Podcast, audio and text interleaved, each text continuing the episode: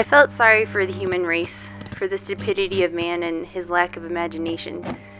Missing a meal wasn't so terrible. It was the ghastly emptiness of the street that disturbed me profoundly. All those bloody houses, one like another, and all so empty and cheerless looking. Fine paving stones underfoot and asphalt in the middle of the street, and beautifully, hideously elegant brownstone stoops to walk up. And yet, a guy could walk about all day and all night on this expensive material and be looking for a crust of bread. That's what got me, the incongruousness of it. If one could only dash out with a dinner bell and yell, Listen, listen, people, I'm a guy that's hungry. Who wants shoes shined? Who wants the garbage brought out? Who wants the drain pipes cleaned out? If you could only go out in the street and put it to them clear like that. But no, you don't dare to open your trap. If you tell a guy in the street you're hungry, you scare the shit out of him. He runs like hell. That's something I never understood.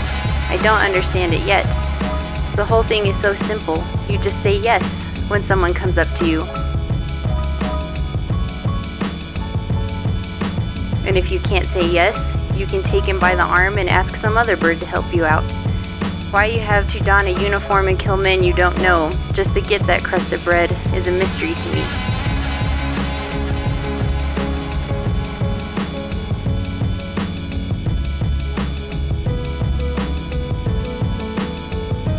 That's what I think about, more than about whose trap it's going down or how much it costs.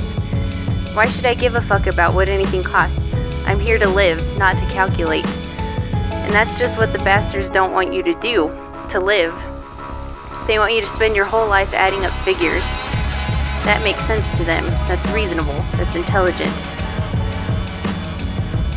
If I were running the boat, things wouldn't be so orderly, perhaps, but it would be gayer by Jesus. You wouldn't have to shit in your pants over trifles. Maybe there wouldn't be macadamized roads, streamlined cars, and loudspeakers and gadgets of a million billion varieties. Maybe there wouldn't even be glass in the windows. Maybe you'd have to sleep on the ground. Maybe there wouldn't be French cooking and Italian cooking and Chinese cooking.